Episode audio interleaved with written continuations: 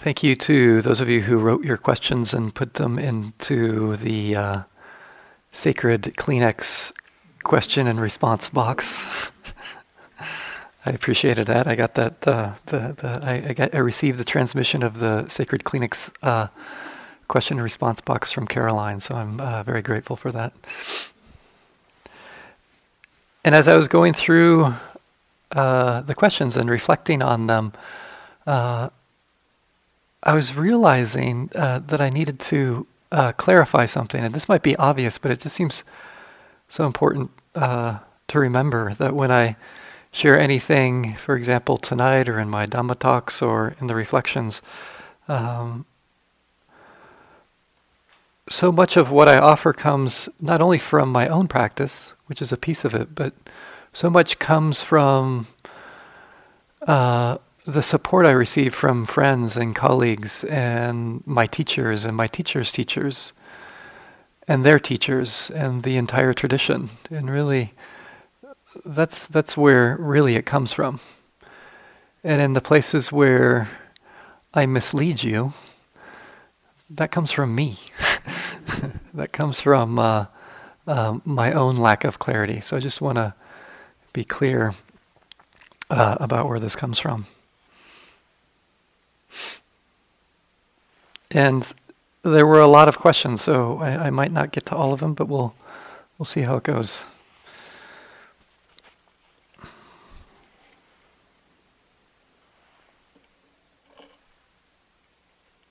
Okay, question number one.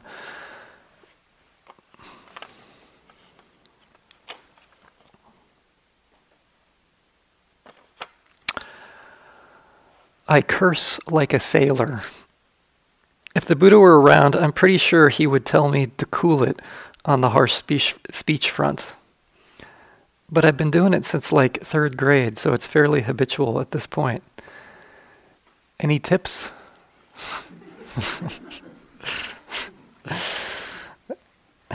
yeah. Um, yeah, so a few things about uh, cursing or, or, speaking in general, and uh, Caroline might be uh, sharing a bit more about this uh, when she speaks uh, Friday evening. One of the things I try to contact when I'm speaking is my intention, my intention about saying something. And this is going to fit in so well with some of the other responses I give because so much of what we're doing here is just cultivating intention. It's really what we're doing. That's why I emphasize so much this simply this willingness to be present. Because there you have influence. There you can influence this willingness, and then your mind will be present or it won't. But it's that intention which is so important. And what I want to clarify uh, when I'm speaking is seeing if I can be clear about the intention within which I'm using these words. And especially around cursing, I, I think it's important around language in just in general that uh, sometimes maybe cursing is very harmful and sometimes not. There are, you know, it's important to remember there are cultures, you could say subcultures in this country where uh, cursing is can actually be used as a way of kindness and affection. It's just a different way of using language. And I, I, it would be horrible to have a spiritual tradition that polices language or the use of language because there's something oppressive about that. And I don't think it's the way the, the, the Buddha taught. It's more about what's the intention. And where I want to be careful if I find that I'm engaged in some kind of unskillful way of speaking are the places where I forget most easily. And again, this will come into play of what we're doing here so what I find is um, sometimes where I can be unskillful is places where I might uh, think it's not a big deal, like around friends, because I can kind of feel like I can loosen up and and simply say whatever I want to say. But there, I can really uh, the, my unskillful patterns of speech really can come to the fore. so again, it's it's wonderful to remember that before I came here, I had a, this wonderful uh, discussion. It was with the Sangha in Colorado. We were talking about the world of politics.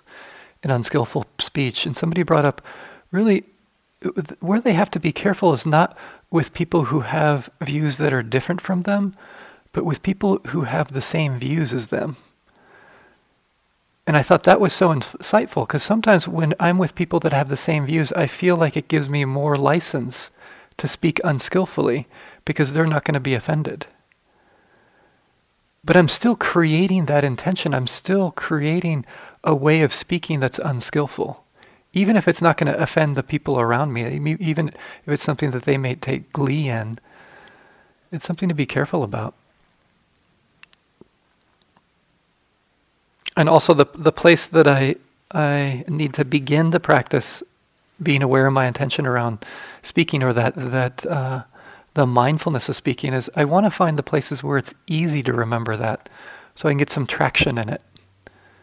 Where I'm around people that can support that so I get a feeling of what it feels like to be mindful while I'm speaking rather than taking the most difficult and challenging place to be mindful when I'm speaking for the, the first one. So I want to set myself up for some kind of success to get that feeling.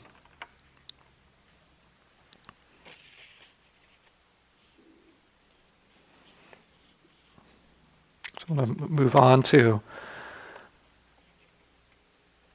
the next couple of que- questions here. In the interest of, of cultivating intention and effort off the cushion, as we move through our day, can you speak about cultivating momentary concentration? And I'm going to fit this in with another question. Can you speak a little about creating momentum in the beginning of a retreat, especially when there's when entropy seems to be the predominant mental factor.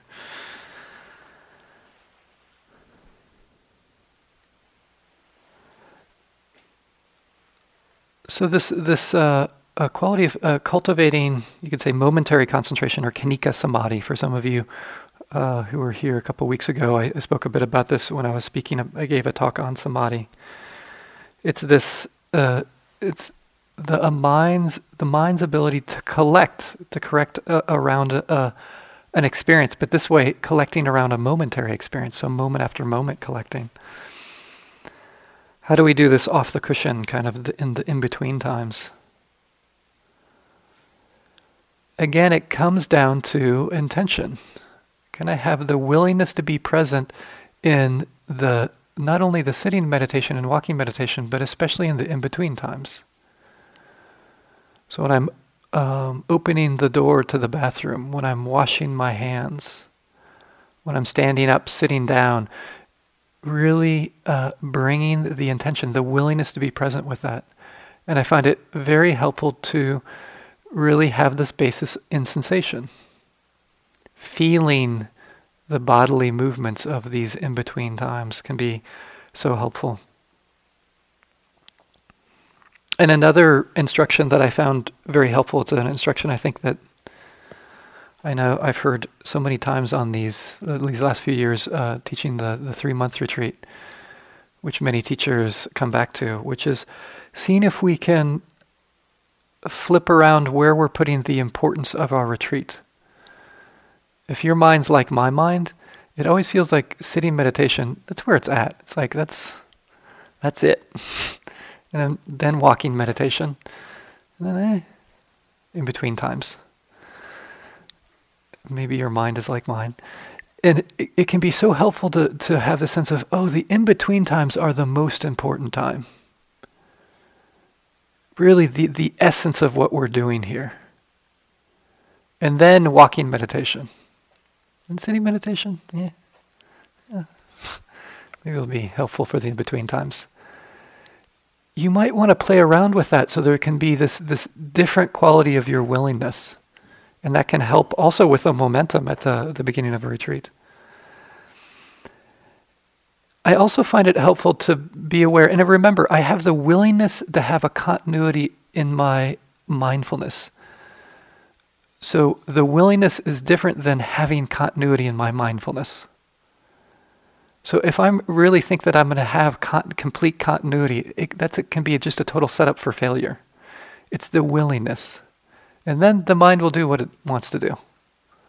You can influence the mind, but you can't control it. So it's the, that's the emphasis, is just the willingness. The other thing that I find helpful for the in between times is being sensitive to the places where it seems like uh, the mind just it's it's like where mindfulness completely disappears. And and just seeing if I can um, first be aware of those, because a lot of times I notice, especially on long retreat, some kind of pattern. For example, I remember many years ago being here at the Forest Refuge and doing retreat, and it was every time I took a shower, my mind was like, shower time is party time. It is not mindfulness time. And it was just like, this is the time just like to just think about everything and just be lost in thought. And it was every single time. So that was really wonderful to see because then I could be like, oh, okay, I need to bring something different in shower time. I need to break up this party a little bit. and that's when I would come back to labeling again that I spoke about, uh, I think a couple weeks ago, of really trying to label one, not only my movements, but the feeling, because what it was, I don't know why it had this feeling, but it, it did feel like party time. Like there's something excited, like this is the time to kind of think about all kinds of things. So contacting the also the feeling sense, the emotional quality was really important. Because what I noticed is that if I was just paying attention to the movement of my body in the shower, I was missing sometimes the emotional piece that I needed to contact. Because that's almost where the the the party time feeling was arising from that I needed to really sense into. So again, it, it really comes down to intention, this this willingness.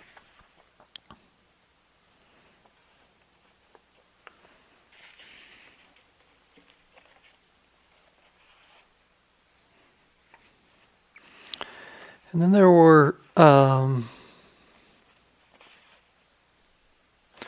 two talks, two questions around, uh, kind of around ease and relaxation.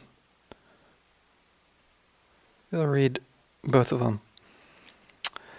In your talk on skillful, skillful effort, you said there is an art to relaxation and ease, and that now you keep these qualities at the forefront of your practice. Can you elaborate how you incorporate relaxation and ease into your retreat time in a skillful way while still remaining ardent and persistent?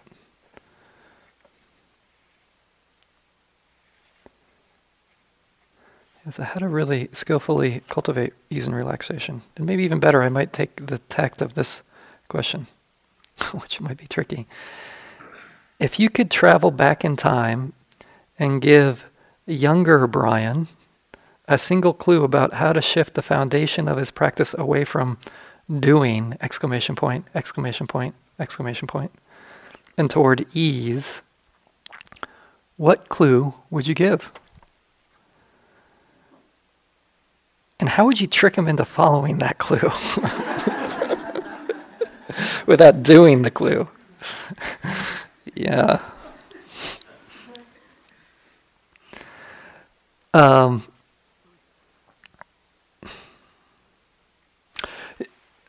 so again, before I uh, share about this, you know, my particular struggles may or may not um, overlap with yours. So I just, but I think it's an interesting thought process. So uh, uh, it may or may not be helpful. So, so if I were to travel back in time and kind of shift the practice more into this ease and relaxation, yeah, what clue would I would I give to that Brian?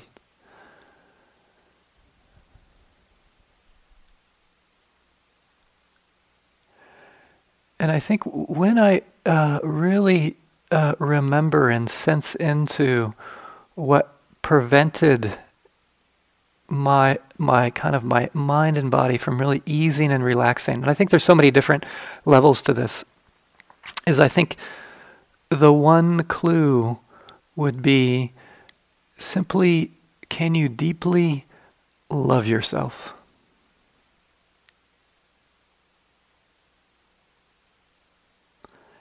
That is such the big clue.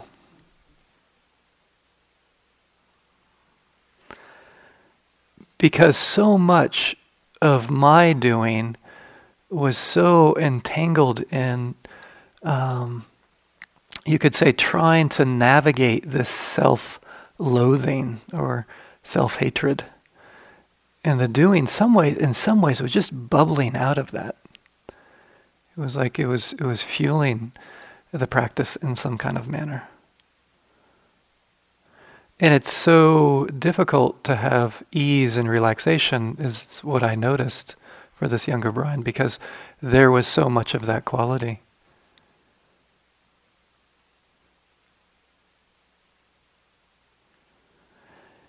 And it makes sense because I had to do the practice. I had to do the practice. I had to work really hard in order to try to become somebody other than me.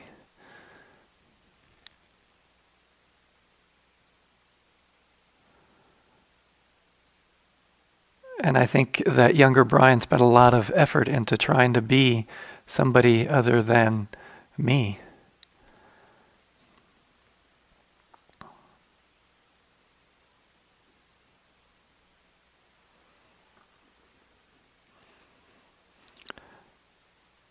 And I think uh, that's the trick to this path is sometimes we're confronted with this this deep urge to become to become somebody else.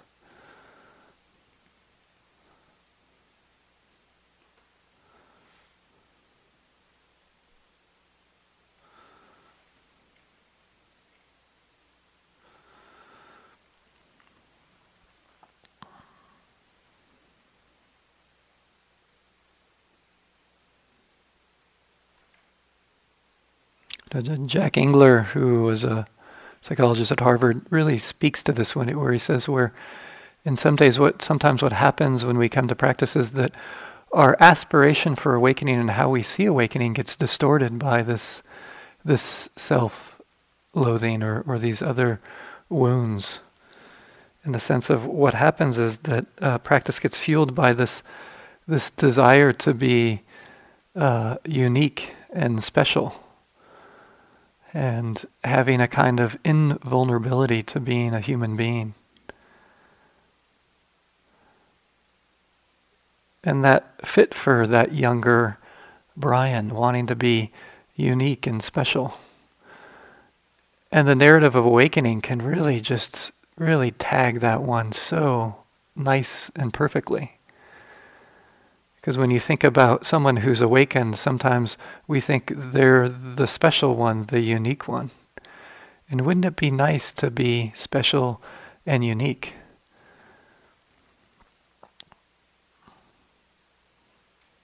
Wouldn't it be nice to be free from the vulnerable aspect of being a human being?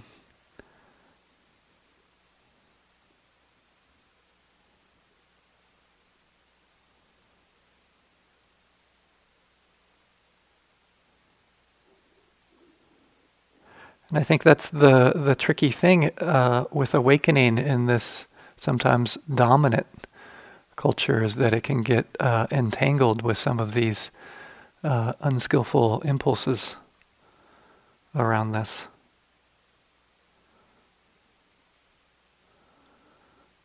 But I think the the embodiment of awakening is really quite different. I was speaking with a, uh, was a few months ago, a colleague of mine who also had a Zen background, and he went up to the San Francisco Zen Center and was speaking with this uh, long time uh, practitioner in the uh, uh, kind of in the San Francisco uh, Zen Center uh, scene in Soto Zen, and he he goes way back. He actually uh, practiced with uh, Suzuki Roshi for for quite a while. That was his main teacher, and and really spent a lot of time around Suzuki Roshi. And I, I want to acknowledge this. This guy was kind of a little eccentric, but very interesting. And so my friend asked him, "So, what was Suzuki Roshi like? You know, what was it like hanging around with him?" And he paused, and he reflected, and he said what amazed me about Suzuki Roshi is that he was the most ordinary person I have ever met.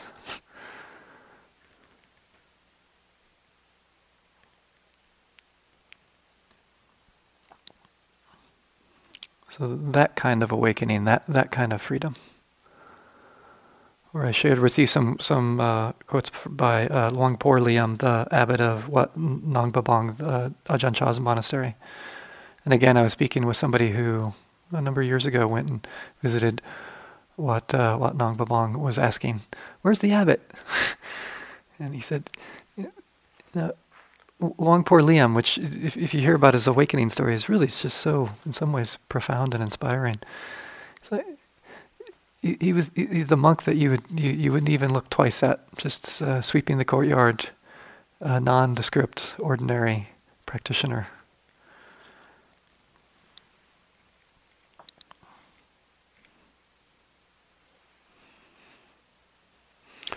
So the way I'd trick him into following this clue there's a few few tricks. One is is um, I would uh,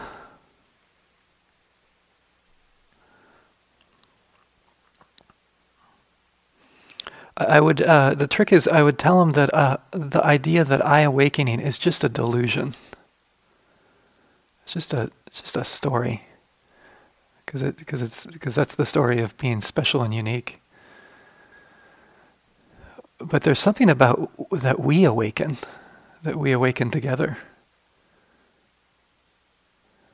And uh, the the gateway to that that has to be the basis of practice. And again, this is a talk I gave a few weeks ago.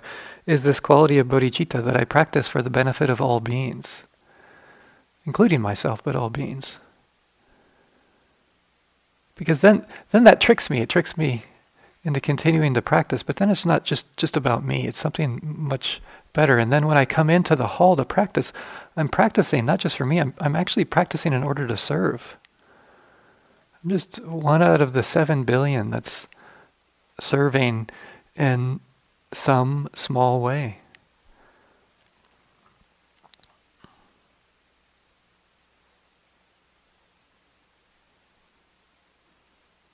And then I think there's a relief, you know, because for me, uh, what begins to happen is there's there can be something so relieving about not needing to be special and unique.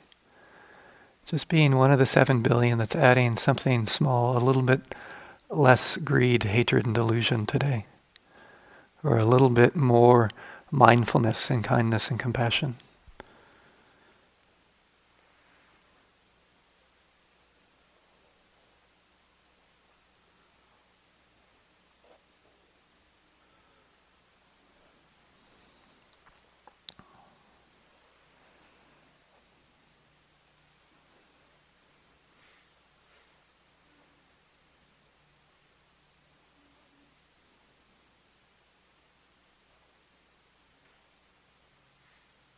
Yeah, so I think that's the trick.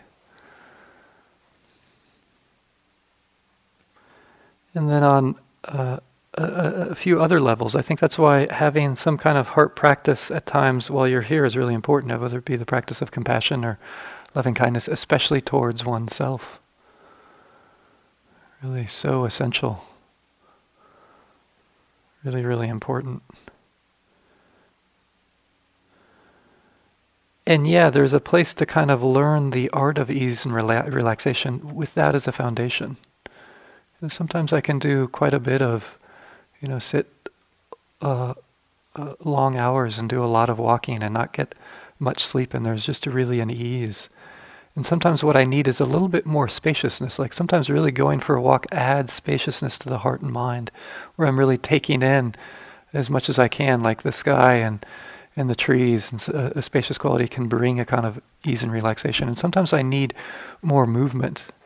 A lot of times, if uh, on a uh, a shorter retreat, shorter retreat being a week or two weeks, sometimes I'll need to move my body um, quite a bit day to day, getting some exercise because that, for me, I've noticed allows for a quality of relaxation and ease that I just need to um, be mindful of. So, and you might have your own ways in terms of that.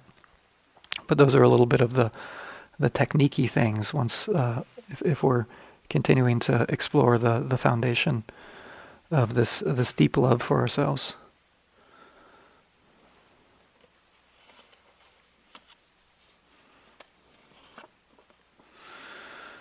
Okay.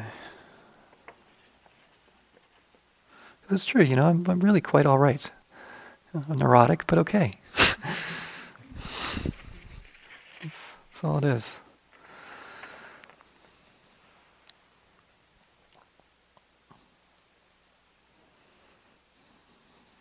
Okay.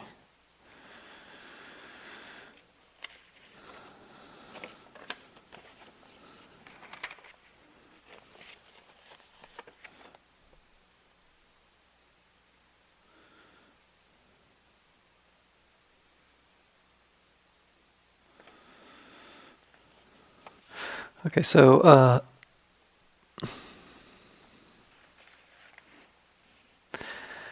how to use sexual energy as a means to cultivating awareness skillfully.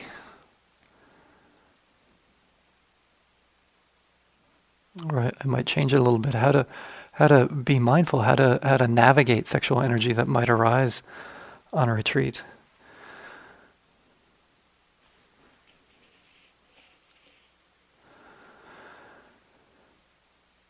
So before I offer some uh, reflections on this, I do want to just name the, the, the whole huge range of, of kind of uh, one's experiences around sexual energy, where one can be on retreat and it's unbelievable the amount of sexual energy that just feels like it's coursing through the whole body in a way that can even be overwhelming to the point where uh, you can do a long retreat and really not have any of that sexual energy arise whatsoever. And this can vary even, you know, just in that big range. It can vary from day to day. It, of course, varies throughout our entire lifespan. So I just want to normalize that, that huge range in terms of being a human being. Um, and uh, we might all experience, you know, the various aspects of that entire range. Yeah, some people very strong, some others not so strong, and so a, f- a few things about it. One is, is if it does arise, I, th- I think it's what a beautiful opportunity to have a different relationship to that. When I reflect on my life and when I've seen that energy at play, for example, when I'm attracted to someone, and how it can so color my way of relating with that person in so many unskillful ways in a ways that might feel harmless, but they're not so harmless for my, especially for my own mind, and sometimes for the relationship. And sometimes maybe the decisions that come out of that energy.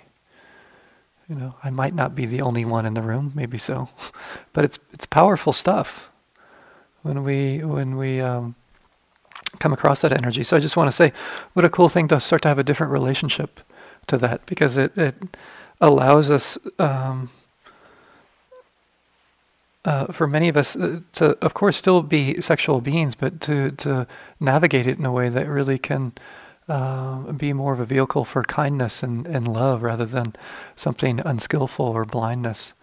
So it's uh, it's it's really important and, and great to to see it as a as part of one's practice.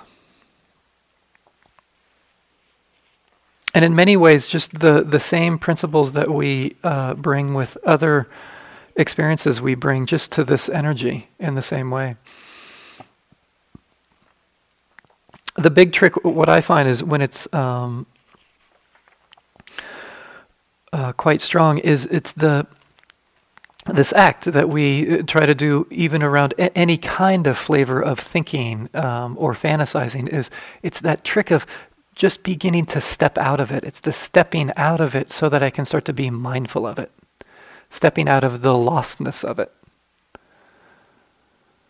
So, again, for some people, some of the lostness comes around imagery. So, can you notice, oh, this is just imagery. This is the image aspect of the fantasizing. And if I can get to that of, oh, this is just imagery, and then sometimes, again, feeling body, feeling body sensation because that's the place where I can just feel it as energy rather than something that's that's that's trying to um, there's a kind of wanting or trying to create more of it and noticing what that's like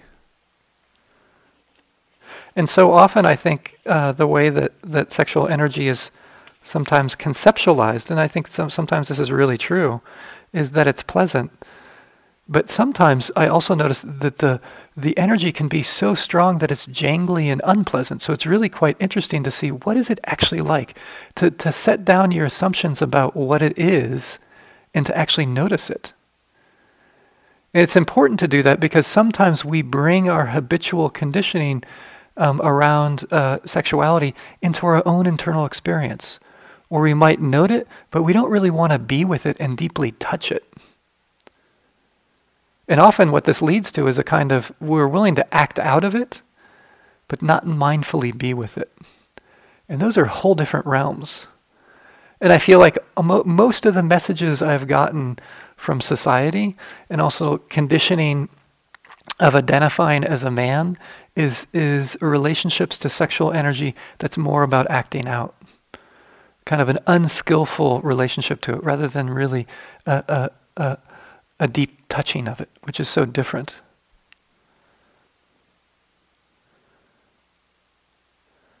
and then to notice what that's like notice what the mind does with it, with it what's the attitude of the mind towards it and then what happens next? Does it increase? Does it decrease? And remembering, right? When, when I so much of what I what I say to you, I'm really just giving you the cliff notes. You know what cliff notes are? Some of you might know not know what cliff notes are. Cliff notes. You might remember this from from high school or colleges. You had to read that long novel for your English class, and you didn't read it and but somebody gave you the cliff notes so you could just read the the the uh, general ideas in the novel so you could at least pass to actually act like you read the novel but you really didn't in the same way i'm just giving you the cliff notes you know navigating this energy is is tough. It's going to be messy. You're going to get lost. You're going to come back. There's going to be layers of feeling around it of like either you know the layer of shame to screw it. I'm just going to get lost in this. This is great. And noticing all of that. But coming back, and it's, it's, I think again, it comes down to the willingness of, I have a willingness that I want to have a different relationship to this. And notice what you, what you discover. Yeah, important question.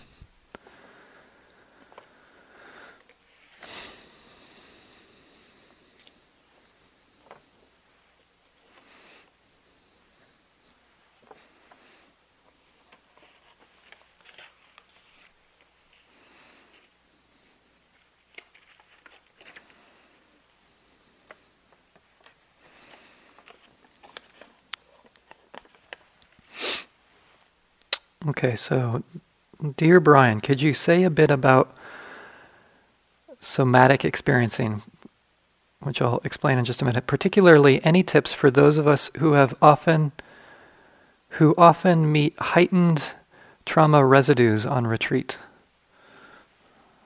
So, um, a little bit. So, somatic experiencing is just one intervention out of many interventions of one way of navigating um, you could say accumulated stress or issues of trauma that has a particular perspective on on on how to navigate it. So any, any tips from that perspective around if we if we meet traumatic material or if there's a kind of accumulation of stress or what I would call maybe overwhelm. Um,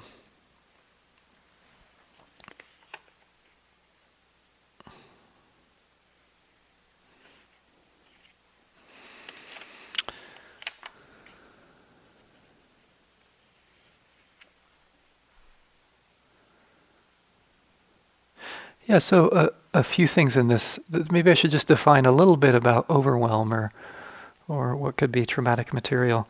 And, and I want to say um, this might apply to more, uh, more pe- uh, to some people more than others. Um, so just acknowledging that. Um,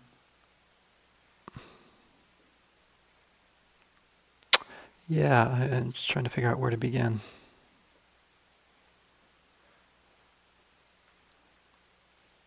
Yeah, the the uh, kind of a a definition of overwhelm. If we're starting to to feel like we're overwhelmed, one way that I start to track that in my own experience is I start to see. Um, is experience getting to the place where it's overwhelming mindfulness. But not only overwhelming mindfulness, but overwhelming mindfulness in a way that I cannot um, uh, reestablish mindfulness in any way whatsoever. And also, what comes with that is also a feeling of, of this is feeling like it's getting to be too much for me. So I want to distinguish this from sometimes you might notice when you're sitting in meditation, especially when the concentration or the samadhi is stronger, and the mind is just like wandering. It's just like completely lost. And it feels like mindfulness has been overwhelmed, which in some ways it has, but the experience doesn't feel too much. It just feels like there's a real strong quality of lostness. And a strong quality of being super lost sometimes as a different feeling like, wow, this is too much. Like the strong lostness could be just like you're just having a grand old time, you know, planning your next vacation after you know after you're here at the FR, which is a little bit different than like, wow, this is really intense. And the way you, you get a sense of what I'm talking about is you start to experience that a little bit of like, wow, this feels too much, or starts to be feeling too much. So what to do with that? And, and in some ways, when when we start to have uh, too much experiences maybe that have some of these flavors of that remind us of, of these parts of our lives. Um, sometimes we need a little bit se- uh, different sense of a, a, a, toolkit and some things to remember. So some things to remember that I find helpful on retreat. Um, it, one is just reminding myself of my own history and I I think I can probably I I, I I'm almost 99% certain that my own history in this sense overlaps with your own history, which is that all of us have this history of being mammals. We're all mammals, right? And being a mammal means there's certain ways that my physiology works. And so, what that helps is it helps normalize sometimes these experiences, especially around a strong experiences of kind of fight ex- uh, fight response experiences of like of of anger, or strong experiences of fear, which can be kind of this flight response, or uh, intense experiences of shutting down, which is this freeze response. And the reason I like to remind myself of my own history is because uh, being a mammal is a really cool thing, and those responses are a really cool thing. It's just that they're really strong right now. But the reason I'm here today and you're here today is because of those responses. Our ancestors that didn't have those responses going for them, they got eaten.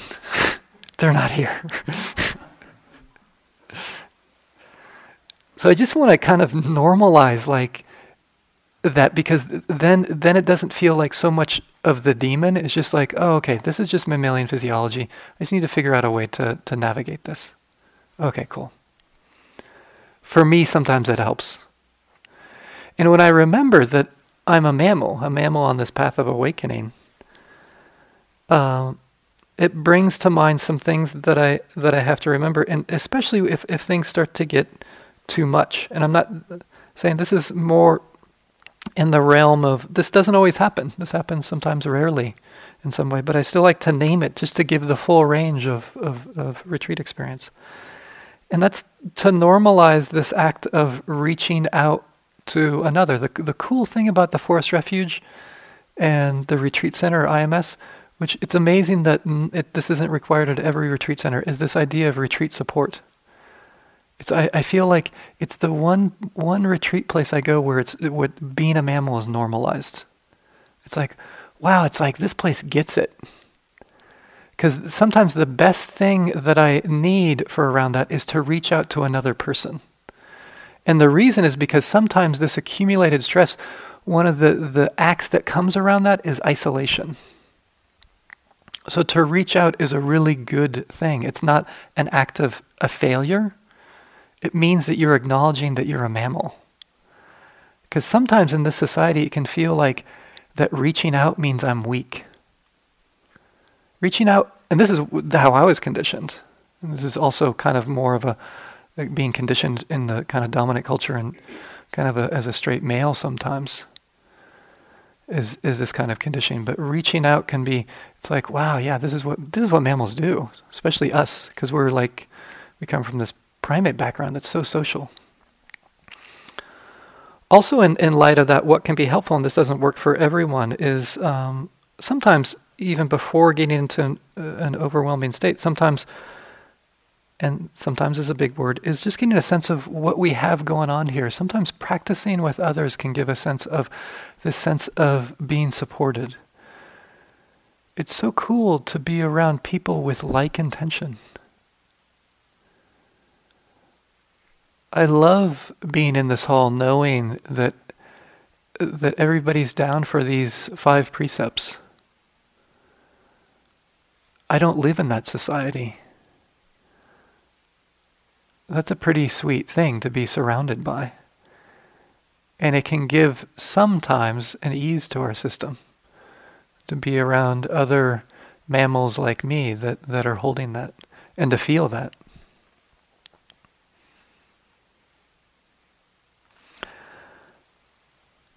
And sometimes uh, what arises doesn't need that kind of intervention you come to see, well, I'm not that overwhelmed, but maybe I need something different.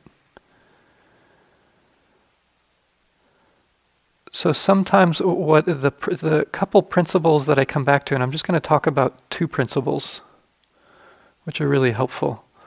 One is is that my willingness to be present or my intention to be with whatever arises, sometimes with intense experiences, the best way to honor that is to not be with the experience. So the way I am with it is I'm not with it. So I have this intention to be with it, but the best way to fulfill that intention is not to be with it or not to be with it as much. So there's a skill in doing this. And this is really what I found uh, an important art I needed to find out for my practice. So what this means is that if I'm really having a tough time, again, sometimes what I wonderful thing about here is going for a walk because of nature and allowing my mind to take in the natural world can be such a great balance of that. And especially visually taking in the world, because that can be so wonderful. Or again, moving the body in, in some kind of way that feels pleasant in some kind of manner. So it's modulating the experience in some kind of manner. You know, I I have colleagues who are, who, for example, who've done the three month retreat and uh, spent sometimes because the experience at some points in their practice was so intense they spent most of their time just walking in the woods. And I want to point out that that is skillful practice because what they're doing is they're meeting the experience as it needs to be met rather than it should look some way. It's just meeting it how it should be met. And then sometimes it's not that intense, but we need something different. And so, for example, maybe I can be with it in my sitting meditation, and all I need to do is maybe there's a tightness in the body that's a bit too much for me. So sometimes what I'll do is I'll feel a part of my body where I don't feel, for example, that tightness. I might sense into my feet for a while, and then I'll just feel the edge of that tightness, and then I'll go back to the feeling in my feet. Remembering, there's the cliff notes. Just the cliff notes. It's not the big old novel about this, it's just the cliff notes. That can be really helpful. And then, of course, if mindfulness is strong, as I've mentioned before, yeah, sometimes we can be with really, really intense, dark stuff and be okay. So I also want to name that. Mindfulness has a huge capacity at times, times where we can be with the worst of it. And then lastly, and this is really a, quite a refinement, sometimes we feel these responses or these reactions, especially around this kind of this fight energy or this fleeing energy or this free, freezing energy, especially around the kind of the shutting down, freezing energy. Sometimes the what makes it so difficult is these these experiences that arise are coupled together with fear but they're different things. For example, let's say my system is beginning to feel like it's shutting down in some unskillful way. It's going numb. the big problem with that is not so much numbness, it's the fear around it. So it's just important to see, oh, this, oh, there's just a feeling of numbness, if you have that thing. Oh, and this is the fear. Oh, they're actually two different things. They're intertwined, but then you can start to notice that. And then what you can start to do, even more refinement, is that sometimes you can find in these responses something sweet. The sweet thing about numbness is you don't have to feel anything. It feels so good. And I mean that if you can feel the pleasantness of it, there's a way that this can start to, to navigate through our systems. Just being mindful in that way. So it's a curiosity. You're not always going to be able to find the pleasantness, but if it's there, to notice it. So it's just a, different ways to have a, a curiosity around these things.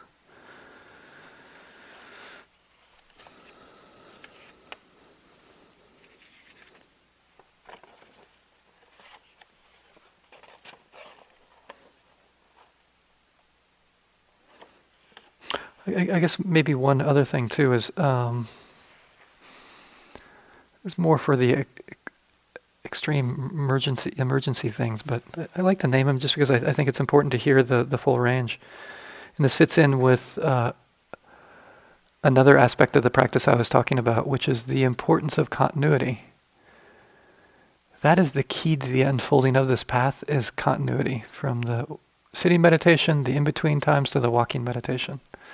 And it's in particular, it's the it's the willingness for continuity, this continuity and the willingness to be present. Remembering we don't have control over that, but we can influence that. If things get to be too much, sometimes what can be helpful is to break that continuity sometimes. So sometimes reading a bit more can be helpful. So this plays both ways is that if if you're really looking for the practice to unfold, some really making sure to bracket your reading can be helpful if you're reading a little bit in the evening or something like that, because the more reading you do, the less continuity there is. And of course, here at the FR, there's a place to read. I'm not trying to diss that or, or discourage that. There might be a place for that. But uh, uh, it's just uh, getting a sense of how how to uh, use the reading. Sometimes more reading can be helpful. Sometimes less reading, if you're looking for more continuity.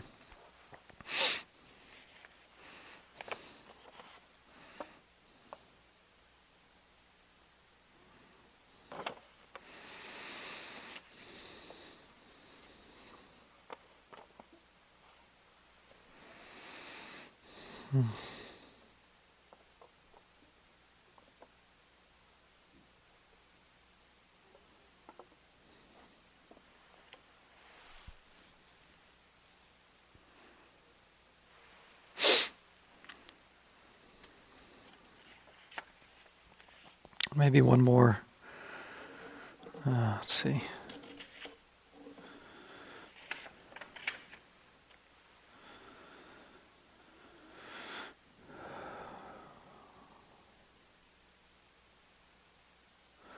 Yeah, uh, maybe to end with this question around uh, the difference between aspiration and longing or craving.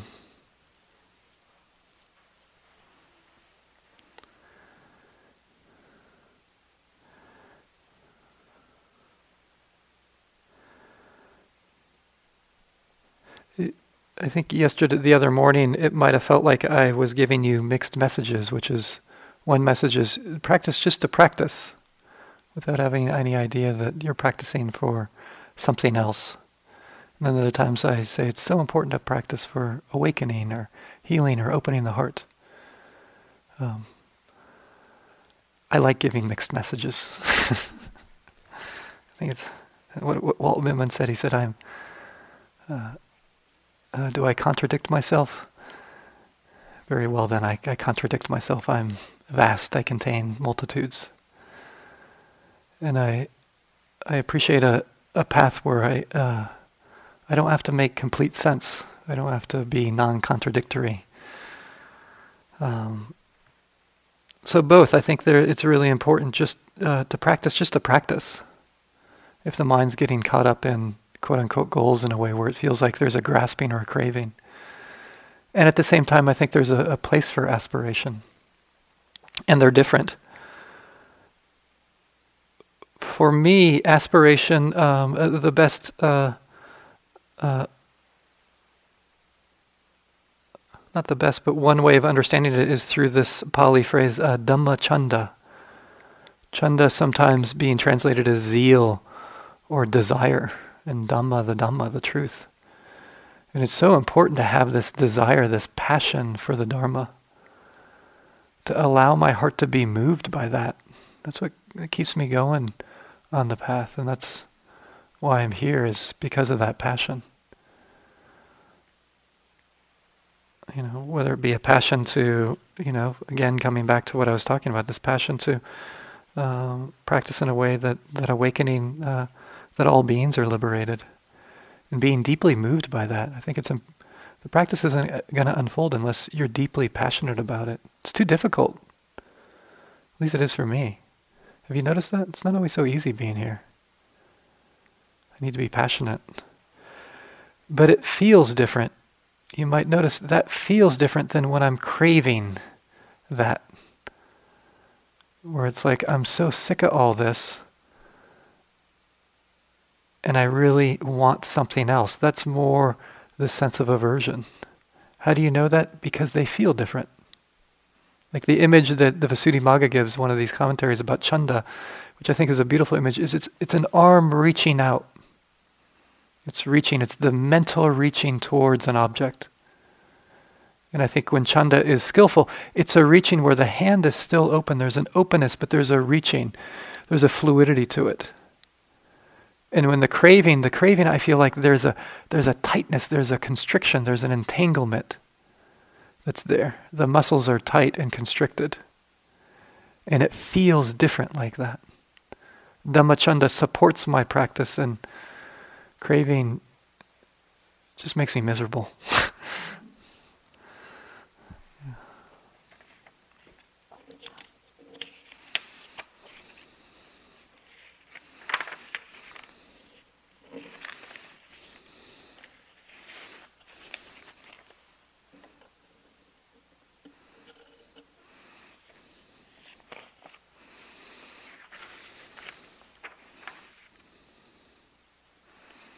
Yeah, so may these reflections in some way uh, lead to the liberation of all beings. Thank you.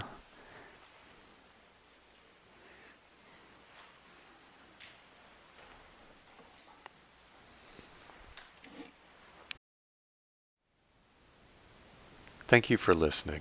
To learn how you can support the teachers and Dharma Seed, please visit dharmaseed.org slash donate.